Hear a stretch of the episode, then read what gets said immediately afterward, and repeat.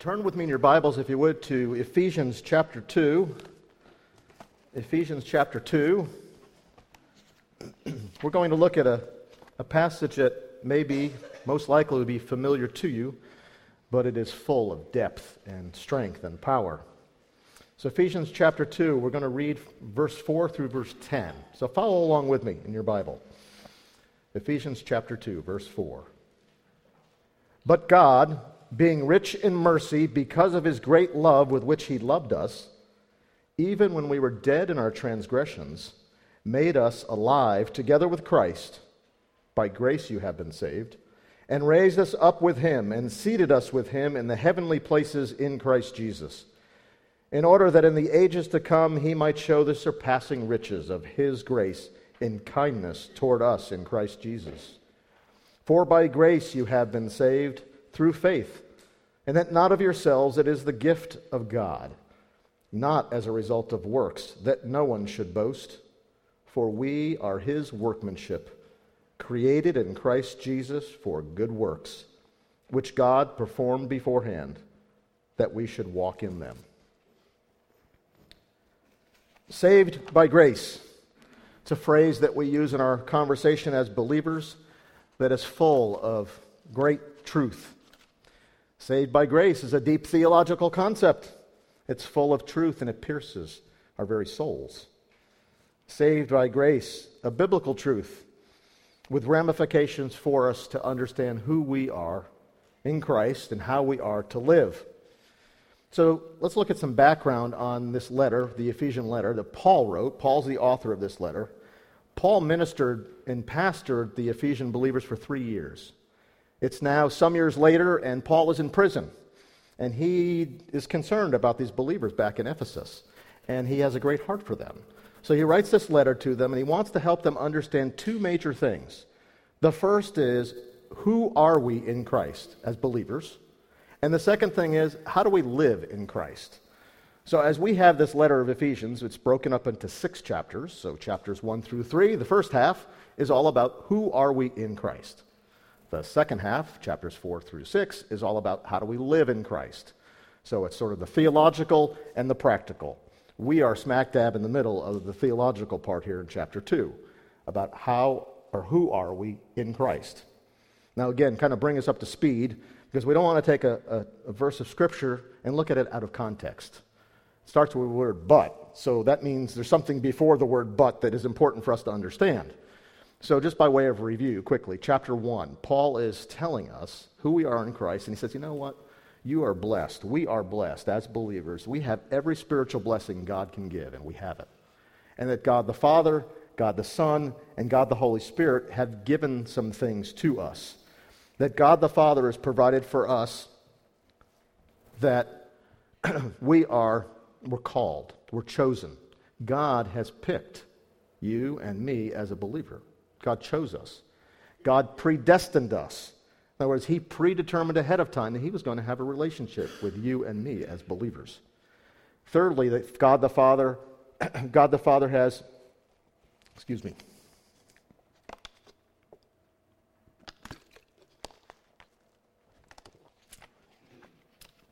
So God the Father has chosen us, He's predestined us, and He's adopted us. We were these wayward children out there that God called us unto himself and brought us into his family. He's adopted us. And we're his children with all the rights and privileges thereof. God the Son, God the Son has, through him, we've been redeemed. See, through Jesus' blood, the penalty for our sin is paid for. So we are redeemed. Through Christ, we have the knowledge of the will of God. Now think about that for a moment the knowledge of the will of God. The average person who doesn't know the Lord has no idea what the will of God means, is about, or all about it. Through Christ, we know the mystery of the will of God. And then, thirdly, that we've obtained an inheritance through Christ. Christ has provided an inheritance for us. Just like we think of inheritance, one day I will die, my wife will die, we will leave things that we've accumulated in our life to our children. You will leave them to your children or family members or whoever you choose. That's an inheritance.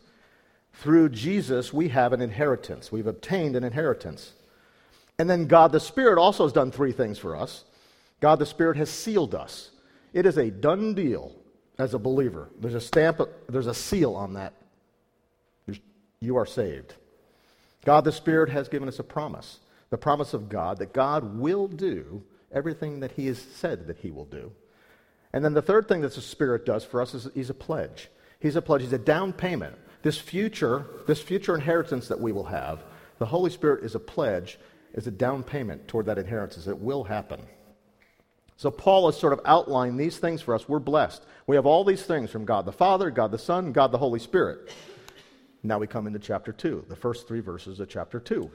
Paul has to remind the believers in Ephesus, and he's also be- reminding us as believers here in the 21st century, of who we were, the way we were. That verse 1 of chapter 2, what does it say? You were dead in your trespasses and sin. So this is our condition. Before knowing the Lord, we are dead. We're over here. We are dead spiritually. Now, what does dead mean? What would be the opposite of that? Alive. Dead is no life. We're gone. That's it. It's over with. We are dead. There's no coming back from the dead. We have no nothing within our power to do that. Within God's power, that can happen. That can happen. So we're dead in our trespasses and sin. Well, you know, we're a, we're a pretty ugly picture. Now, we lived life, and these verses tells us we lived life with kind of three philosophies of life. One was, you know, everybody's doing it. Everybody's doing it, so that's okay. It makes it okay. Everybody's doing it. Second one is, you know what? The, the devil made me do it. You know, there's just so many, so many things he put in front of me, just like I, had, I couldn't resist it. I just had to do it. And then the third one is, you know what? Just do what feels good. You only go around once in life, so just do whatever feels good. This, these are the philosophies of life that we, in general, have that lived as unbelievers. This is who we were. So Paul says, you know, you've been blessed with all these things, but here's who you were. And now we come to verse 4 here in Ephesians chapter 2. What are the two first two words here? Right there in front of you. What are the two words? But God. But God. See, are all these terrible things. This is who you were. You're talking about you're, you're down in the pit. This is the ugly of ugliest here. But God. This makes me think of the first four words of the Bible. You go back to Genesis chapter 1, and what does it say in Genesis chapter 1? The first four words are anybody? Anybody remember? Chapter 1, verse 1 of Genesis? You can say it. In the beginning, God. Before time ever existed, God is. In the beginning, God. So when we look here in Ephesians chapter 2, all these horrible things about who we were, and it's but God. Everything about who God is is wrapped up in this. God's character and all of his attributes are wrapped up in but God. You were this vile person, but God. And what does it say? Being rich in what? Rich in mercy. Rich in mercy. Now, according to this verse, how wealthy is God when it comes to mercy? He's rich, right? He's rich. He's, he's, he's rich. Now, when we think of being rich, and I just looked this up, as of last week, Forbes magazine tells us that Bill Gates is no longer the richest person in the world. He's now number two. So he's going to have to try harder now. The richest person in the world is the founder and CEO of Amazon. And we all go, oh, that makes sense because I buy things from Amazon all the time. I'm always clicking to buy something, right? Jeff Bezos. I'm not sure if I'm pronouncing his name correctly, but Jeff Bezos is the, most, is the richest man in the world. $112 billion is what he's worth. He is the first, what they're now calling the first centibillionaire. He's worth over $100 billion. To us, it's like, I can't even imagine that. I mean, $112 billion is what he's worth? How in the world? Well, when it comes to comparing that to God, the word that comes to mind is puny puny. God's wealth makes Jeff Bezos' $112 billion look like chump change. That is how wealthy God is. That's how wealthy God is in his mercy. Now, you say, well, what is, what is mercy? And it's a word that we are familiar with, a word we use, but what does it really mean? It's a Greek word here in the scripture. It's from it's eleos. And eleos is a word that comes from a Hebrew word, hesed. The word hesed in the Old Testament, the word is translated love. We translate the word love. But it's one of these elusive sort of concepts because it's very, very deep in the God and who God is and his character. This is a deep, loyal love that God has for his people. And out of that word, we get the Greek eleos, which here is translated mercy. We translate it mercy. Think of mercy this way mercy is not getting something that you do deserve. Mercy's not getting something you do deserve. So, according to the scripture, as an unbeliever who were, were dead in trespasses and sin, what do we deserve for that? I think our death. The scripture tells we deserve death for that. But God the Son has redeemed us from that. We deserve death. So, mercy, God's mercy, is not giving us something that we do deserve. We deserve death, but God shows his mercy and does that, give us that. Now, on the flip side of that coin is this other concept of grace. Grace is getting something, getting something that we do not deserve. God giving us something we do not deserve. Do we deserve to be redeemed? Did we do anything to deserve that? No, we didn't. We don't deserve that, but God gives it to us. So God both gives us His mercy and He gives us His grace when it comes to salvation. So, God, being rich in mercy because of his great love with which he loved us. Why does God show us this mercy?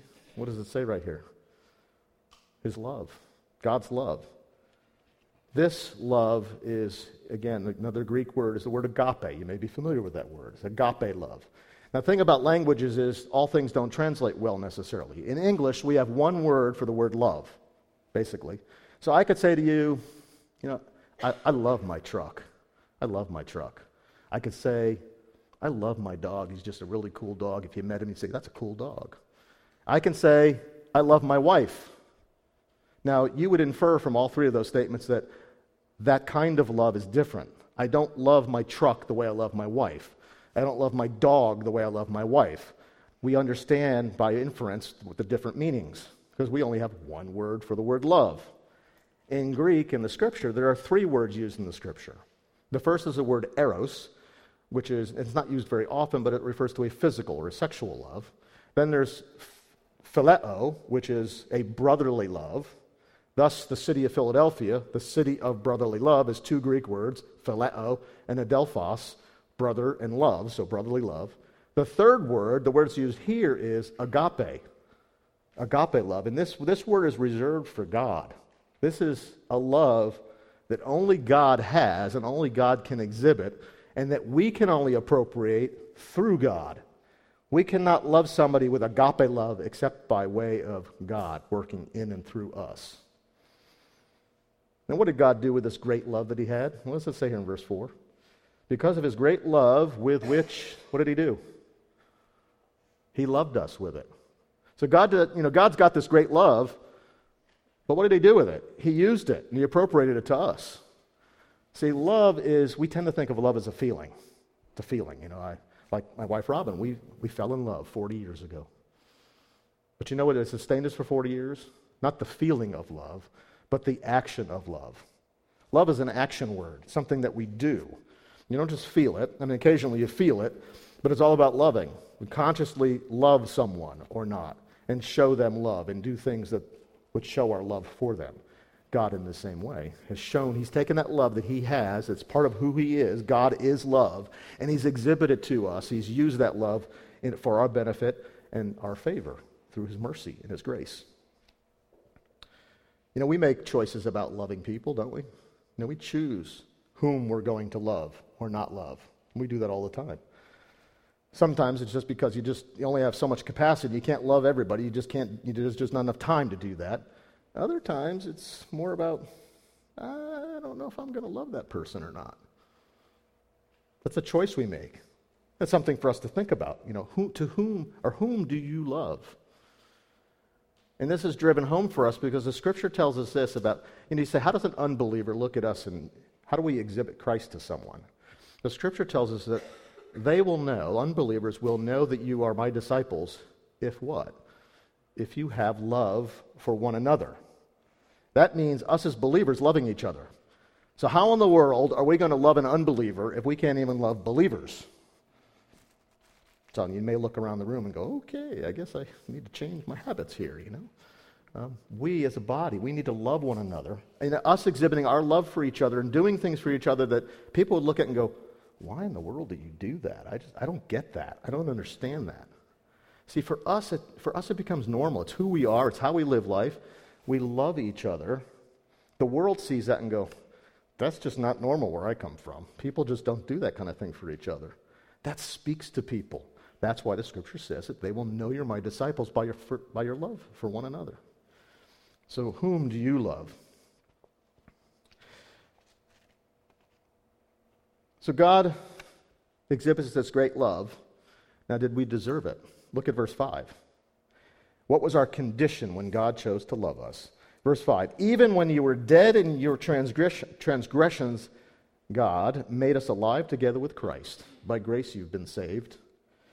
So our condition was what? We were dead in our transgressions. So here we are. We're this dead person. Again, dead means what? There's no life. So we're dead. Now we're not physically dead. Obviously, we're you know people still walk around, so we're kind of the walking dead. We're the walking spiritual dead people before coming to Christ. We physically are alive. We physically can move around and do things and speak, but spiritually we're dead. And what does that mean? That means that there can, there's no relationship with God. See, something we have to understand about God is God is holy. Not only is God love and God exhibits mercy, God is holy. What does that mean? That means that God cannot and will not allow any sin at all in his presence ever. You know, that's a dim prospect for a person to think, well, I'm pretty good. You know, I do more good things than bad things. You know, people think that, well, you know, if I weigh it out, I think I've done, I've done more good things in life than bad things, so in the end, God will see that and, and I'll get into heaven. The reality is, if there's one speck of sin on this side of the scale, one speck, there's no entrance. There's no being in the presence of God. And there's no way, there is no way for us to do this. That's impossible on our own. It comes from God. And we'll see that here in a moment. So, where does this put people? Where does this put us before coming to Christ? It puts us in a really bad way. I mean, this, is, this seems pretty hopeless over here, the dead person. How do we get out of this? But God, being rich in mercy because of his great love with which he loved us, even when we were dead in our transgressions, what did God do? He did three things here, but he, what's the first one here in verse 5? He made us alive together with Christ. By grace you've been saved. And on into verse 6 and he raised us up with him, and he seated us with him in the heavenly places in Christ Jesus. So God made us alive. So here we were, we were this dead person over here. We can't do anything to help ourselves. We're dead. What did God do? God took this dead Kevin DeStefano and he made him alive. Did the same thing for you if you know Christ. It took you as a dead person and made you alive with Christ. So how, you know, how does that work? So think about this. There's this plight on mankind known as sin. Jesus comes into the picture. Jesus comes to earth as a man. He's the God man. And what did Jesus do? He lived a perfect life. He was crucified. He was killed, crucified for our sin. He, was, he took the penalty of our sin, died for that. But did he stay dead? What did God do? On the third day, what did he do? He raised him up.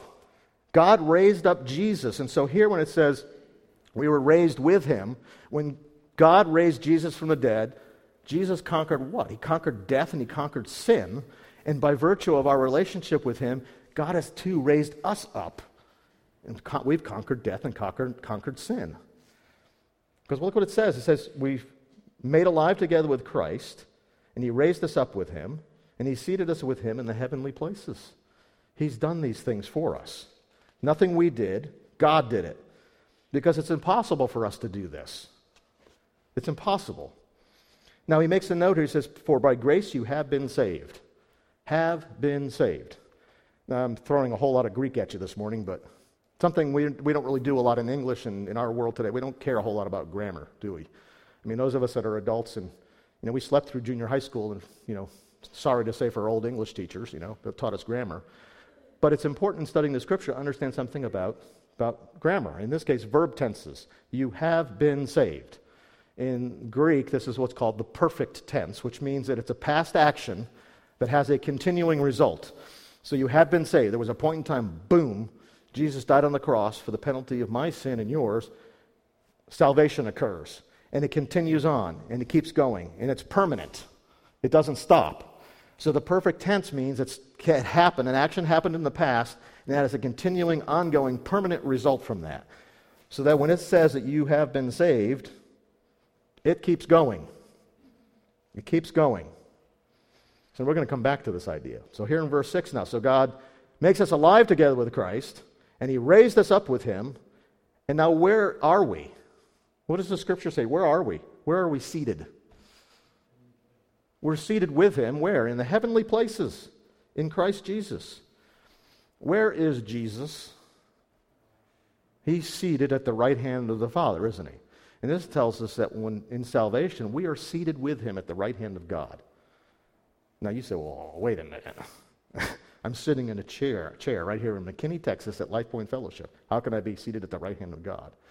We're talking about the physical and we're talking about the spiritual. See, Jesus is physically, he is seated at the right hand of the Father. Spiritually, right now, positionally, spiritually, you and I as believers are seated at the right hand of God. We're living life physically in McKinney, Texas, and doing life, but we're spiritually already there. We're spiritually seated at the right hand of God.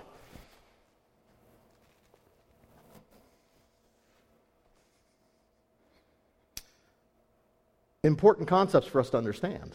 The, God has raised us with Jesus. We're seated with him at the right hand of the Father. He's made us alive. But you know what? We have an enemy. We have an enemy who is wily and deceitful, and he's going to do everything he can within his power to deceive us. Now, the enemy, Satan, he knows that there's nothing he can do about this position that we're in. There's nothing he can do to take away my salvation or your salvation. There's nothing he can do to change that. But what he can do is it can make you think you have a problem in that. Now, you see, some of us come from backgrounds where we're part of a faith or a religion that taught that you know you had to work you had to work for this and again we'll talk about this in a minute the reality is that's not how it works. There's nothing Satan can do except make you think. Make you think that you don't have the things that you already have. So don't be deceived. Don't be deceived. Now, going on to verse 7 here. So we've been made alive with Christ. We have been raised up with Christ. We are seated with Christ in the heavenly places. Now, why? Verse 7. Why? In order that what? In the ages to come, he, God, might show the surpassing riches of his grace. Remember, we just talked about how much mercy does God have? How rich is God in mercy? Vastly rich in mercy. Well, this is say here. He has surpassing greatness and grace. He's, he's rich in both mercy and grace, which God bestows upon us. And you know what? God wants to make that evident. He wants to show the world, show us as believers, this is, this is what God is, this is what God's doing. This is what He's done. God wants to put it on display. So think of it this way. If you, if you see a wonderful work of art, you know, painting or a sculpture, what do we typically think about when we see that? Do we ask the question, well, who is that guy in that picture? I don't recognize him. But what do we say? That's an amazing piece of art. Who did that? Who sculpted that? Who painted that? Who is the artist that did that? That's this idea here. God wants it to be on display that He is the one that has done this. He is the one that is behind this. God wants to show His grace, and He wants the entire world, He wants everyone to understand that I, God, did this. So here it comes. Here's, here's the crux of God's grace, the crux of our faith, the crux of our salvation here in verse 8, and on to our second point that God saves us. God loves us, and now God saves us. Verse 8 for by grace you have been saved through faith, and that not of yourselves, it is the gift of God, not as a result of works that no one should boast. Now, the word for is a, is a joining kind of a word that says, you know, because of all these other things I've just talked about, now, for by grace you have been saved through faith. Now, again, there's grammar going to be in, thrown in here that is important grammar. How are we saved? What saves us, according to this verse? It's God's grace that saves us. And what means does God use for that to happen? It's through our faith. And it's an important thing to understand that we aren't saved by our faith. My faith did not save me, God's grace saved me. The means God used was my faith in His Word, my faith in Him. That He offered salvation and I responded to that. That's the means by which God did that. But the power behind it is God's grace. So your faith and my faith is not what saves us. That would be a work. That'd be something we have to do. You say, well, I accepted Jesus. I, my faith saved me. Nope. It's all about God's grace. And I responded to God's grace. I responded to it. Verse 9. See, it's not as a result of works that no one should boast. Think about work. I mean, we, we live in a world, we live in a culture, and it's all about work, isn't it? I mean, we love to work for things. We love to achieve things. We love to earn it and deserve it. And I just, you know, I've got my, I got the quarterly review coming up or my yearly review, and I just have to, it's got to be good. And it was good, so hey, I get a raise, or oh, it wasn't so good, so I may not have a job anymore. We live in that world of performance and work and attain and earn. We love to earn points. We love to earn favor with people. Why don't we use our credit cards for buy things? Because we get what? Points that we can then do what? We can fly somewhere for free. Yay! We love to earn things. We love to work for and earn things. But see, there's no boasting here. We have no part in our salvation as far as earning it. It's all about God's offer, his free gift of salvation that we respond to. We didn't do anything for it. There's nothing that you and I could do, have ever done, that God would say, well, I guess I have to give Mark salvation because he did this thing over here. That's not how, that's not how it is. We don't earn it. We can't boast about it. You know, when you do really well at work and earn a trip to the Caribbean for a week, you, can, you could boast about that because you did that. Comes to salvation? Nope. No boasting when it comes to salvation because it's all about God. God did it. It's not as a result of works. Now, see, this is what separates Christianity from all other, all other faiths. All the hundreds of faiths out there that you can, you can look at, and Christianity is in a whole different category. See, Christ, all these faiths are about, a, it's a religion. It's all about doing things to attain, to get to God, whatever that path looks like. Christianity is not a religion, it's a relationship. It's a relationship with God where God reached down to us. It's not us trying to reach up to God, it's God reaching down to us and offering salvation. It's a relationship. It's a relationship. See, other religions are all about doing good works, and it's all about us, what I've done, what I've achieved. Christianity is a relationship where God reaches down to us and He does it all. He does all the work. We just enjoy the benefit of His grace and His mercy by responding in faith to Him. See, we don't do good works to earn salvation, we do good works because of our salvation. Look at it here again. It's not as a result of works that no one should boast. We don't do anything for it. We don't earn salvation by doing good works. We do good works because of our salvation. Now, here, here again, there's got to watch out for the enemy here. You know, one of the big lies of the enemy is, you know, you really do need to earn it. I know you've heard all this stuff about you don't need to earn it, but you know, you really do. You really ought to do good things. You've got to weigh those good and bad out. You know, you need to do good things. And the almost equally heinous lie of the enemy is you need to do good works to keep your salvation. I mean, come on. Look at what happened last month. With those things you did last month, you're going to have to work that off. Lies. All lies. You were saved. Perfect tense, remember? An action happened in the past, and it's continuing. Now, does that mean we're perfect? Does that mean we don't sin in this life? No, we do. But every sin that we have committed, do commit, and will commit until the time we are with the Lord is covered by the blood of Jesus Christ. There's nothing that we can do. We don't earn it. We don't earn it.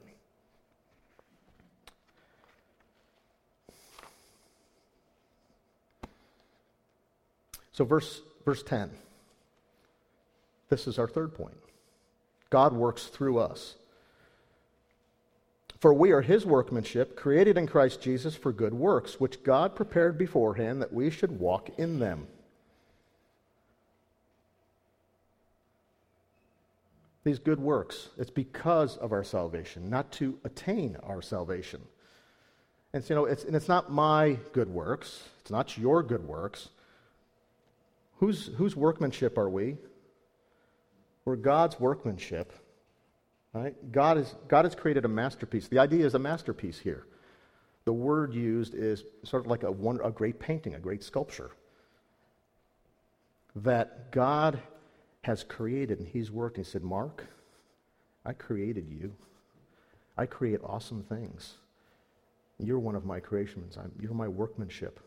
There's everything about you is, is perfect in my sight. Patricia, God says, I created you. I don't make mistakes. I mean, you're my workmanship. I, I created a perfect being. God would say that about everybody in this room that knows Him, has a relationship with Him. You and I are God's masterpieces. We'd all be in the Louvre, putting it that way. We would be the, one, the, we'd be the pieces that everyone would want to come to see and gaze upon. That's the idea of who we are in Christ. We're, we're a masterpiece of God. And our response to that is to do good works because of our salvation, not to earn it, not to earn it. See, here's, here's how, what our, our thought process ought to be like when it comes to good works. It's not my list, it's not your list. You know, we can come up with all kinds of lists. You know, it's the question is not, you know, what am I passionate about? What, what really drives me? You know, what are the operative words in those sentences? I and me. It's about me. What's, what am I passionate about? Our attitude ought to be God, here I am. Use me. Use me. Because whose, whose works are these? We're his workmanship created in Christ Jesus for good works, which who prepared beforehand?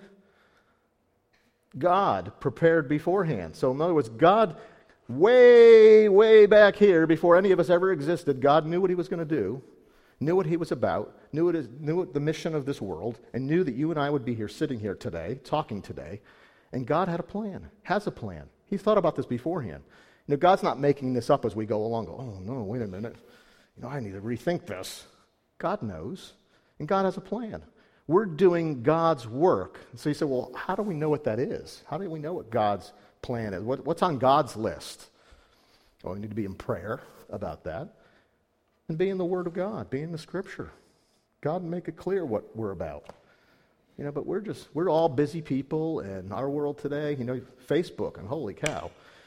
There's a cause on every other thing you look at. You know, you can save the dogs, you can save the whales, you can save the trees. And you know? You ought to be concerned about this and this and this and this. And there's this other thing over here you ought to be concerned about. We'll all go crazy if we try to participate in all that stuff. But you know, those are all distractions. Because how many of those causes are God's causes? See, we ought to be about what's God doing? Where is God working? And have the attitude, here I am, Lord, use me. Not, Lord, I've got this really cool list. You're going to be so impressed with what I came up with. You're going to, you're going to love this. I thought of five ministries that we all could do, and you'll be so glorified by that. And God's like, you know what, Kevin, I don't need your list. I've got a much better list than yours. How about you just take your list and burn it and get rid of it and just be about what I'm about, what I'm doing? Those are the questions we ought to be asking. Now, here I will insert a selfless plug for children's ministry here at, at LifePoint. In my years in ministry as a children and family pastor, I, I learned a lesson about what are people passionate about versus what is God doing, where is God working. You know, children's ministry is one of those things that, you know, Martha's always looking for people to come assist and work and help in children's ministry. That's just the way it is. Because, and I'll give you my story here of years ago. I had fellow pastors, it was a large church, a number of pastors on staff, and I had fellow pastors that were helping people understand what they're passionate about. What are you passionate about? That's, what you, that's where we need to plug you into ministry because you're passionate about that. And I'm over here. I've got, we have 1,200 children to minister to every week, and it takes people to do that.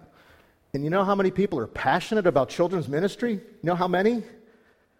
Not nearly enough, right? Not nearly enough. That's what Martha was struggling with. Just not nearly enough people are passionate about it. But you know what's really cool about this is when you say, Lord, you know, here I am, use me. You know what God does? You become passionate about the thing that God has called you to do because you were just available and said, Lord, I'll do whatever you want. And I'll be the first one to tell you this story. This is, goes back to my early days in ministry. Robin and I had moved to Texas, and I was going to be an intern at the church that I ended up being on staff at. Again, large church, a whole number of interns, and I went to the director of the internship program, and, and I had great plans. I mean, I'm going to work with adults, and it's going to be so great. You know, I'm going to do these wonderful things. And I walk into Al's office, and Al explains to me that, well, the area that we have a need right now for an intern is in children's ministry. I mean, children's, I mean, like little people, children's ministry, not adults. But I had the attitude, Lord, here I am, um, use me. And I responded to that. And you know what happened? I developed a love and a passion for children's ministry because I opened myself up to what God was doing and I just became available. And people that are passionate about children's ministry, if you talk to any you know, people here at Life Point, you know, they probably didn't start out that way. They were just willing to do what they needed to be done. They were willing to help. And you know what? They became passionate because, you know, kids are really cool. They're a whole lot of fun. You watch little people absorb the Word of God, and it just changes their life. And you know who gets changed? I do, and you do. It's just a matter of being open and available to what God is doing, what God's doing. And God prepared these things beforehand. You know, again, it's not new, nothing's new to God. So our question would be, God, you know, what is what's your work for me this week, this month, this year? You know, you could ask God, what's what's your What's your work that God has for you this week, this month, this year? As a church, Life Point, what does God have for us to do this week, this month, this year? You know, we're a, we're a room full of a bunch of individual people, and we could all come up with our own list. But you know, we'd go nowhere if we were all about doing our own thing. We had 200 people all doing their own thing. You know, as a body of believers together, we ought to be about Doak, elders of Life Point, what has God laid on your hearts for us to do as a body? And you know what? Sign me up. Here I am. Use me. It's not about my thing. What has God laid on your heart as the pastor of this church and the elders of this church? Imagine what God would do through us if we all responded that way. Wow. There is a picnic on Saturday, by the way. Keep that in mind.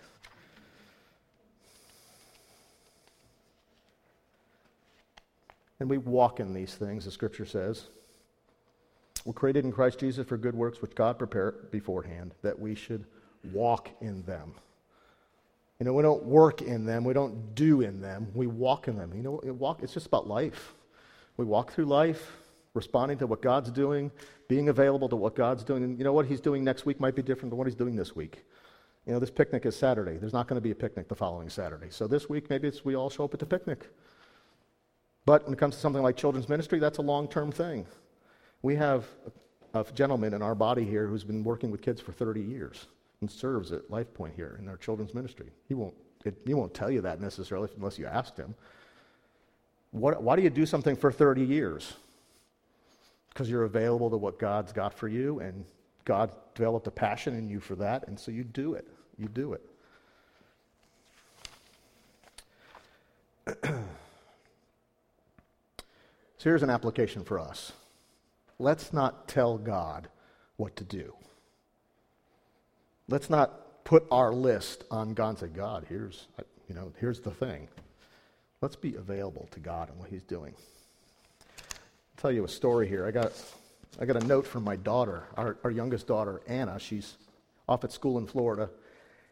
And a couple of months ago, she was driving in her car and she was listening to a song on the radio. She was listening to a Steven Curtis Chapman song.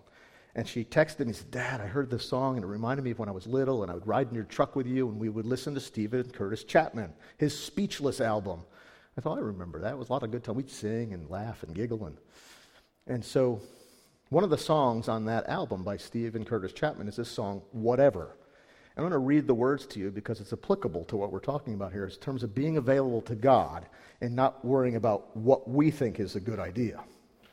Here it goes. I made a list wrote down from A to Z all the ways that I thought you could best use me. Told of my strengths and my abilities, I formed a plan It seemed to make good sense. I laid it out for you so sure you'd be convinced. I made my case, presented my defense. And then I read the letter that you sent me, your word.